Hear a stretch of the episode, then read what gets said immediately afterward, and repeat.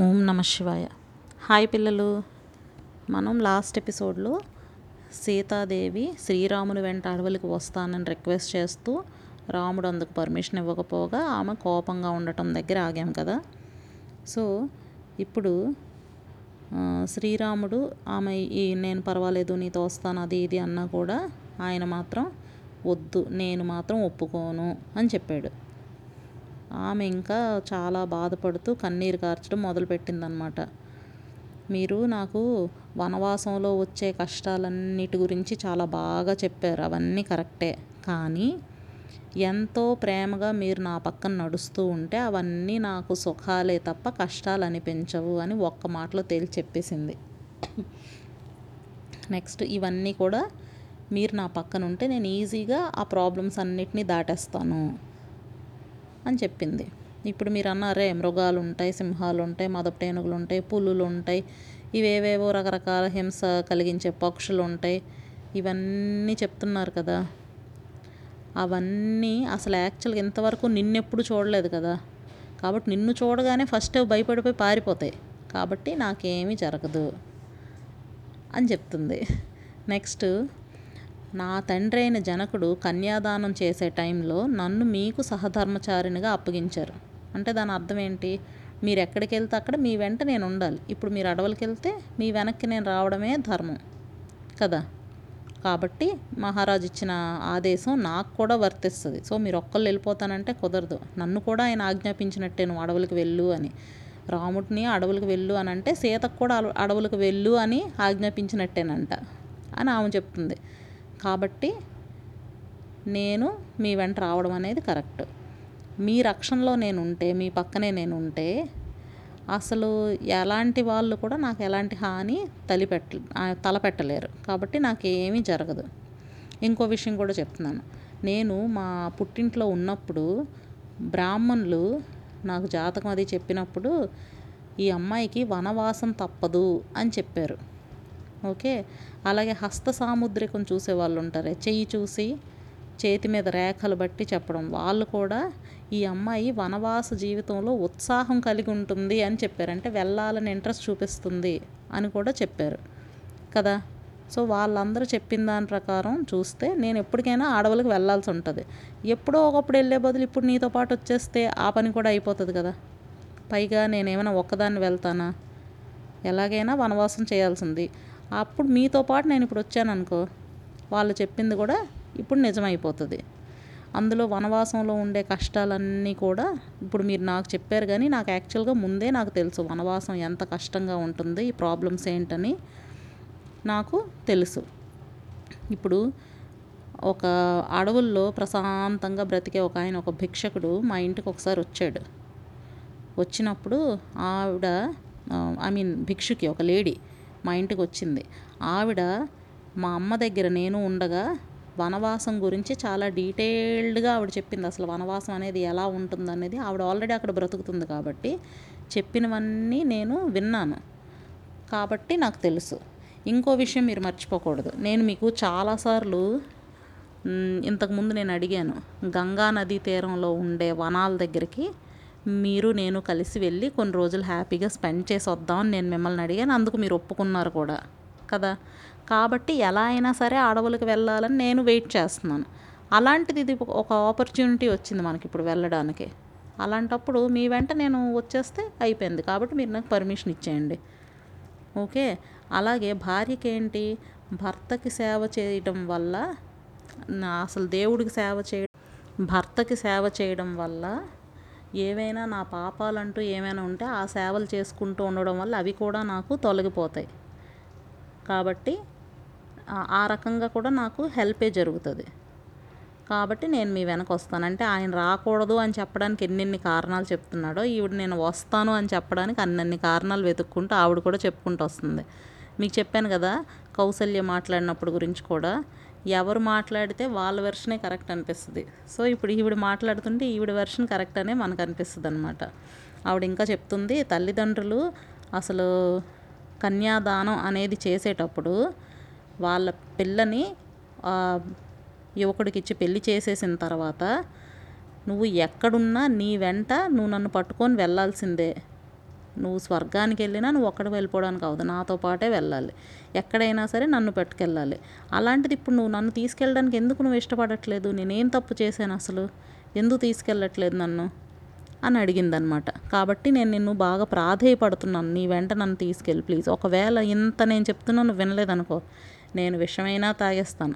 అగ్నిలో అయినా దూకేస్తాను. లేకపోతే నీటిలో అయినా మునిగిపోతాను. ఎలాగో ఒకలా చచ్చిపోతాను. అంతేగాని ఇక్కడ మాత్రం నేను ఉండను. ఇంతే.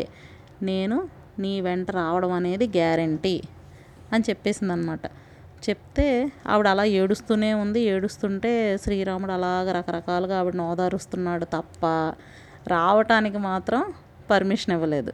ఇంకేమికి బాగా కోపం వచ్చేసింది. సీతాదేవికి అప్పటికే చాలాసేపు అయింది కదా. ఎంత జరిగినా ఆయన ఒప్పుకోవట్లేదు. దాంతో ఆమెకి ఇంకా కోపం వచ్చేసి అసలు మా నాన్నకి బుద్ధి లేకుండా ఏదో నీకు ఇచ్చి పెళ్ళి చేసాడు కానీ అంటే బుద్ధి లేకుండా అన్న వర్డ్ కాదులే. మీనింగ్ ఇప్పుడు మీకు అర్థం అవ్వాలని చెప్తున్నాను కానీ మా తండ్రి గారు అసలు తన అల్లుడు ఆకారానికి పురుషుడే కానీ మెంటాలిటీ పరంగా ఒక స్త్రీ అని తెలియక నీకు ఇచ్చి పెళ్ళి చేసాడు అని అన్నది. అది చెప్పాలంటే చాలా పెద్ద మాట. అంతే కదా? సాక్షాత్తు శ్రీరాముడిని పట్టుకొని ఏమన్నది? ఇప్పుడు మనం హిజ్రాస్ అంటాం కదా? అంటే ఆడ కాదు మగ కాదు. నువ్వు అలాంటి వాడివని తెలియక మా నాన్న నీకు ఇచ్చి పెళ్ళి చేశారు అన్నది. అంటే ఆవిడకి అంత కోపం వచ్చేసి భర్తను అలా అంత మాట అనేసిందనమాట. పైగా ఇప్పుడు నువ్వు నన్ను తీసుకెళ్ళలేదనుకో అసలు రాముడికి పరాక్రమం లేదు. కనీసం భార్యను కాపాడుకోలేడు అందువల్ల వదిలేసి వెళ్ళిపోయాడని అందరూ అంటారు. అవన్నీ అనడం కరెక్టా? నాకు అవన్నీ వినడం ఇష్టం లేదు. అందుకే నేను నీ వెనక వచ్చేస్తాను అన్నదనమాట.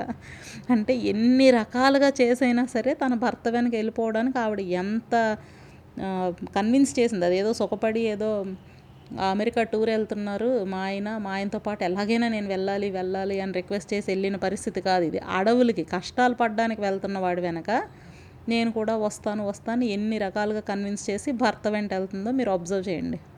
అది ఆవిడికి తన భర్త పట్ల ఉన్న ప్రేమ. కాబట్టి ఆవిడ చెప్తుందనమాట నేను నీ ధర్మపత్నిని నీ ఆశ్రయం ఆశ్రయంలో ఉన్నాను ఇన్నాళ్ళు కదా? అంటే నీ కింద ఉన్నాను నిన్నాళ్ళు. వయసులో ఉన్నదాన్ని యవ్వనవతిని ఇంతవరకు నీతో కాపురం చేస్తున్నాను ఇక్కడే ఉన్నాను. అలాంటిది సడన్గా ఇప్పుడు నన్ను వదిలేసి వేరే వాళ్ళకి అప్పగించి వెళ్ళిపోతావా నువ్వు నన్ను? నాకు నీకు సేవలు చేయమని నా తల్లిదండ్రులు పంపించారు. నువ్వేం చేస్తున్నావు? ఇక్కడే ఉండి మీ తల్లిదండ్రులకు సేవ చేయమని చెప్తున్నావు. ఓకే. అయితే నేను నీ పేరెంట్స్కి సేవ చేసే బదులు నువ్వే అడవులకు వెళ్ళడం మానేసి వాళ్ళకి సేవ చేసుకుని ఉండడం ఇంకా మంచిది కదా. నాకు చాలా క్షేమం కాబట్టి నన్ను ఇక్కడ ఉండిపోమంటున్నావు. అలాగే భరతుడు రాజు అవ్వని నువ్వెందుకు అడవులకు వెళ్ళడం? నువ్వు కూడా ఇక్కడ ఉండు. ఉండి భరతుడికి హెల్ప్ చెయ్యు సపోర్ట్ చెయ్యు. చేసి ఇక్కడే ఉండు. నీ పేరెంట్స్కి అన్నీ సేవ చేసుకుంటూ ఉండు. నేను నీతో పాటు ఉంటాను. అలా కాదు కూడదు అంటావా? నువ్వు అడవులకు వెళ్ళిపోవాలి అన్నావు నేను నీ వెంట వస్తాను. నువ్వు ఎక్కడికి వెళ్తే అక్కడ నువ్వు ఇక్కడ ఉంటావంటే ఇక్కడ నీతో ఉంటాను. నువ్వు అక్కడ ఉంటావంటే అక్కడ ఉంటాను. అంతేగాని నన్ను వదిలేసి వెళ్తానంటే కుదరదు. ఇప్పుడు నీతో నేను వచ్చినప్పుడు మార్గంలో ముళ్ళు అవన్నీ ఉంటాయి గుచ్చుకుంటాయి అన్నావు కదా నీతో వస్తే నాకు అవి కూడా దూదిలాగా ఉంటాయని చెప్పింది. అలాగే విపరీతమైన గాళ్ళు వచ్చేసి ఓ ఫుల్ డస్ట్ వచ్చేస్తుంది అంటావా అలాగొస్తే నా ఒంటి మీదకి ఆ డస్ట్ నేను దాన్ని చందనంలా ఫీల్ అవుతాను. నేల మీద పడుకోవాలన్నావు కదా ఇక్కడ ఉండే పరుపుల కన్నా కూడా ఆ న్యాచురల్గా ఉండే నేల మీద పడుకోవడం కూడా నాకు హ్యాపీగానే ఉంటుంది నీతో ఉంటే. నువ్వు ఆకులు కందమూలాలు పళ్ళు ఇవేవి దొరికితే అవి తీసుకొస్తావు కదా. ఏవి నువ్వు ఇచ్చినా అవి అసలు నేను అమృతంలో భావించి అవే తింటాను కానీ ఆ టైంలో నేను మా అమ్మ వాళ్ళ ఇంట్లో ఉండుంటేనా నాకు ఈ రోజున ఇలా జరిగేది? ఇలాంటి మాటలు కానీ మా పేరెంట్స్ని తలుచుకోవడం కానీ అయ్యో రాజభవనంలో ఉంటే మనకి బెనిఫిట్స్ దొరికేవి కదా అన్న మాట కానీ ఎప్పుడూ అన్నం. ఏ సీజన్లో ఏ ఫ్రూట్స్ దొరికిస్తే ఆ ఫ్రూటే తింటూ అలా హ్యాపీగా నీతో ఉంటాను. నీకు ఎప్పుడూ అగెన్స్ట్గా మాట్లాడను. నీకు ఎలాగ నీకు మంచిగా అనిపించే పనులు మాత్రమే నేను చేస్తాను. నీకు అసలు నా వల్ల ఎలాంటి భారము కలగదు. ఓకే? సో అడవులు వెం అడవులకి వెళ్ళినా కూడా నీతో పాటు ఉంటే నాకు స్వర్గంగానే ఉంటుంది. నువ్వు లేకుండా ఉంటే నాకు రాజభవనంలో ఉన్నా కూడా నరకమే. కాబట్టి నీ వెంట నన్ను తీసుకెళ్ళు. నేను వనజీవనానికి ఏ రకంగానూ వెనకడుగు వేయను. తీసుకెళ్ళకపోయి వేరే వాళ్ళ పంచన ఉండమంటే మాత్రం ఈ క్షణంలోనే విషం తాగేస్తాను నేను.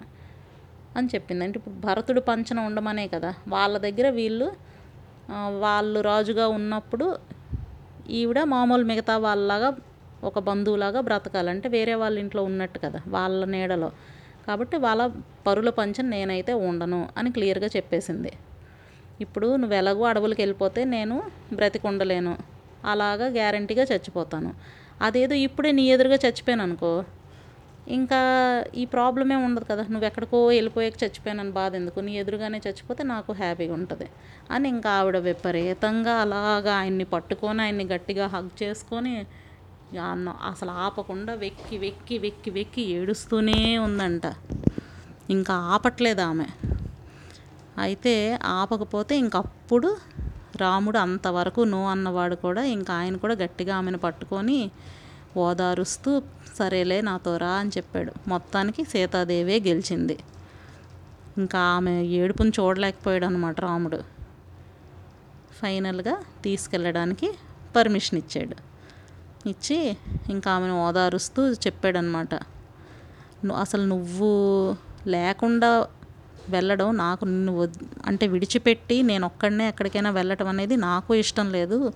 కానీ అడవులకు తీసుకెళ్ళడం కాబట్టి నేను ఇష్టపడలేదు. నువ్వు ఎంత స్ట్రాంగ్గా ఇలా ఉంటావని నేను నీ మనసులో మాట నేను అర్థం చేసుకోలేక నేను అడవులంటే రొటీన్గా ఎవరు ఇష్టపడరు కనుక నేను వద్దు అని చెప్పాను. నీ మంచి గురించి ఆలోచించి అంతేగాని నిన్ను విడిచిపెట్టి వెళ్ళడం ఇష్టపడి కాదు. యాక్చువల్గా రాజర్షులు వనవాసానికి వెళ్ళేటప్పుడు భార్యను కూడా తీసుకొనే వెళ్తారు. అది రాజధర్మం కూడా. కాబట్టి నేను తీసుకెళ్ళడంలో ఎలాంటి ప్రాబ్లం లేదు కాబట్టి నువ్వు రా. కేవలం మా నాన్న సత్యవాక్ పరిపాలన కోసం నేను అడవులకు వెళ్తున్నాను. లేకపోతే అసలు ఇలాంటి పరిస్థితి వచ్చుండేది కాదు. కానీ ఇప్పుడు ఆయన చెప్పారు కనుక నేను కంపల్సరీగా వెళ్ళి తీరాలి. అంటే నువ్వు ఇందాకన్నావే నువ్వు అసలు ఎందుకు వెళ్ళడం? భరతుడికి హెల్ప్ చేయొచ్చు కదా మీ నాన్న వాళ్ళకి సేవ చేయొచ్చు కదా ఇవన్నీ చెప్పావు కదా. అవన్నీ నేను ఇక్కడ ఉండి చేయలేను. ఎందుకంటే మా నాన్న కైకేయికి మాట ఇచ్చారు కనుక నేను కంపల్సరీగా వెళ్ళడం అనేది జరుగుతుంది. అది మాత్రం మనం మార్చలేం. వాళ్ళ పేరెంట్స్ ఏమైతే ఆజ్ఞాపించారో అది పాటించడం మన ధర్మం కాబట్టి ఆ పని నేను చేయాల్సిందే. నేను వెళ్ళిపోతాను. కాబట్టి మరి నేను వెళ్తే నువ్వు కంపల్సరీగా వస్తున్నా వస్తాను అంటున్నావు కాబట్టి నిన్ను కూడా నేను తీసుకెళ్తాను. విడిచిపెట్టి వెళ్ళను. నిజానికి అడవి ఇప్పుడు ఒక మంచి స్వర్గం లాంటి చోట నాకు ఉంచి సీతాదేవి ఇక్కడ ఉండదు నువ్వు మాత్రమే ఉండంటే నాకు స్వర్గం అయినా సరే నచ్చదు నిజం చెప్పాలంటే. నీతో పాటు ఉంటేనే నాకు ఇష్టం. కానీ నువ్వు కష్టపడతావని ఒక్కటే బాధ. నిన్ను ఆ మాత్రం నేను రక్షించుకోలేనా? నేను చక్కగా నేను రక్షించుకుంటాను. నేను హ్యాపీగా నిన్ను చక్కగా చూసుకుంటాను అని చెప్పాడు అనమాట అంటే ఇందాకంతా ఆవిడ అన్నది కదా ఆ మాత్రం నన్ను కాపాడలేవా? అది ఇది అని. కాబట్టి అసలు నాతో పాటు గడపడానికే నిన్ను మీ అసలు నువ్వు జన్మించిన దానిలాగా ఉన్నావు. చక్కగా పతివ్రత ధర్మాలన్నీ నెరవేర్చడానికి సరే అయితే. ఫైనల్గా నువ్వు నాతో రావాలని ఎంత స్ట్రాంగ్ డెసిషన్ తీసుకున్నావు కదా అదే మన ఇద్దరికీ మంచిది.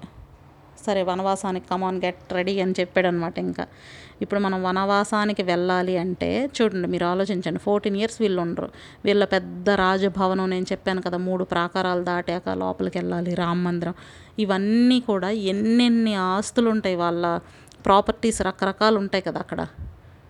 అవన్నిటిని కూడా విడిచిపెట్టి వెళ్ళిపోతున్నారు. ఆశ్రమ జీవితం అంటే ఈ ఫోర్టీన్ ఇయర్స్ ఇవన్నిటిని దాచిపెట్టు ఫోర్టీన్త్ ఇయర్ అయిపోయాక నేను వెనక్కి వచ్చాక మళ్ళీ అవన్నీ వాడుకుంటాను అనట్లేదు ఆయన. ప్రాపర్ వనవాసం అంటే నాకు నాది అనేది ఏది లేకుండా అన్నీ విడిచిపెట్టి వెళ్ళిపోవాలి. కాబట్టి భార్యకి ఇప్పుడు చెప్తున్నాడు వనవాస ప్రయాణానికి సిద్ధంగా దాన ధర్మాలు అన్నీ చేయాల్సినవన్నీ స్టార్ట్ చేయి ఇమీడియట్గా ఓకే? బ్రాహ్మణులకి రత్నాభరణాలన్నీ దానం చేసి. అక్కడ ఉండే యాచకులు ఎవరెవరైతే వస్తారో వాళ్ళందరికీ అన్నపానాదులతో చక్కగా సంతృప్తిగా చేయగాని చాలా ఫాస్ట్గా చేయమనం లేట్ చేయకూడదు. ఎందుకంటే మనం ఈరోజే వెళ్ళిపోవాలి. ఓకే? మన ఇద్దరికి సంబంధించిన చాలా విలువైన నగలు. ఎందుకంటే రాజులంటే తక్కువ ఉండవు కదా. చాలా విలువైన నగలు పట్టుబట్టలు వెండి అలాగే కొన్ని కొన్ని వాళ్ళు వాడుకునే వస్తువులు కూడా చాలా వరకు వెండి బంగారంతో చేసినవి ఉంటాయి. అలాంటివి అలాగే మంచాలు పరుపులు మన వాహనాలు ఇంకా మిగతా వస్తువులు ఎనీ వాల్యుబుల్ థింగ్స్ అనమాట ఫస్ట్ బ్రాహ్మిన్స్కి ఇవ్వాల్సినవన్నీ బ్రాహ్మిన్స్కి ఇచ్చి దాని తర్వాత మన దాసదాసి జనాలు ఉంటారు కదా మన దగ్గర పనిచేసే వాళ్ళు కొన్ని వందల మంది ఉంటారు కదా వాళ్ళందరికీ ఇచ్చే మనకంటూ ఇంకేమీ మిగిల్చుకోకూడదు. అని గబగబా చెప్పాడు. చెప్పేసరికి ఆవిడకి అసలు ఫస్ట్ పర్మిషన్ ఇవ్వడమే ఈవిడికి అసలు చాలు. ఇంకా ఫుల్ హ్యాపీ ఫీల్ అయిపోయింది అనమాట హస్బెండ్ నన్ను తీసుకెళ్ళడానికి ఒప్పుకున్నాడని ఆనందమే ఆవిడకి అసలు నిలవనీయట్లేదు. అమ్మయ్య అని హ్యాపీగా ఫీల్ అయ్యి అలాగే అలాగే వెంటనే అన్ని దానం చేస్తాను చాలా ఫాస్ట్గా వెళ్ళిపోయి ఏవేవి టకటక మన అన్ని ఇచ్చేయడానికి రెడీ అయిపోయిందనమాట ఓకే వెంటనే ఆవిడ ఏం చేసింది? భర్త చెప్పినట్టుగా మొత్తం ధనధాన్యాలన్నీ కూడా అందరికీ ఇచ్చేసింది రత్నాలు రాసులు. రత్నాలు వాళ్ళ దగ్గర రాసులు పోసి ఉంటాయి అన్నన్ని రత్నాలు. అవన్నీ కూడా మంచి వాళ్ళకి వాళ్ళందరంటే ధర్మంగా నడుచుకునే వాళ్ళకి. ఎవరికి పడితే వాళ్ళకి దానం చేయకూడదు. మీరు వినే ఉంటారు. అపాత్ర దానం అంటారు. అపాత్ర దానం అంటే దానం తీసుకోవడానికి అర్హత లేనివాడు. అలాంటి వాళ్ళకి ఇవ్వకూడదు. ధర్మం దానం చేయడం ఎప్పుడు కూడా ఎవరికి అర్హత ఉందో వాళ్ళకే ఇవ్వాలి. వాడికి ఏది అవసరమో వాడు దాన్ని ప్రాపర్గా యూజ్ చేస్తాడు అనుకున్న వాళ్ళకి మాత్రమే దానాలు చేయాలి. కాబట్టి ఈవిడ ధార్మికుల్ని చూసుకొని వాళ్ళందరికీ గబా గబా గబా వాళ్ళకున్న వస్తువులు మొత్తం దానం చేసేసింది. మామూలుగా కాదు నిండు మనస్సుతో అయ్యయ్యో ఈ నగలు నేను ఎంతో ఇష్టపడి చేయించుకున్నానే ఇలాంటి వాటిని నేను దానం చేయడం ఏంటి? అని ఆలోచించలేదు ఆవిడ. మొత్తం అన్నీ గబగబా వాళ్ళ భవనంలో ఉన్న వస్తువులన్నీ దానం చేసేసింది అనమాట అందరికీను.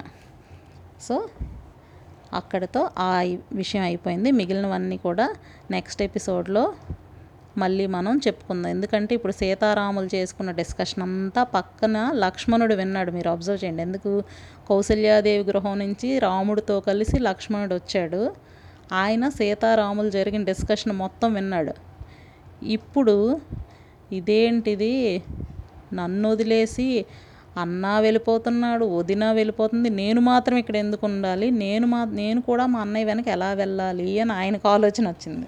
సో ఇప్పుడు సీత డ్యూటీ అయిపోయింది. నెక్స్ట్ లక్ష్మణుడు స్టార్ట్ చేస్తాడు. సో అది ఎలా ఉంటుంది అనేది నెక్స్ట్ ఎపిసోడ్లో తెలుసుకుందాం. ఓకేనా? బాయ్ పిల్లలు.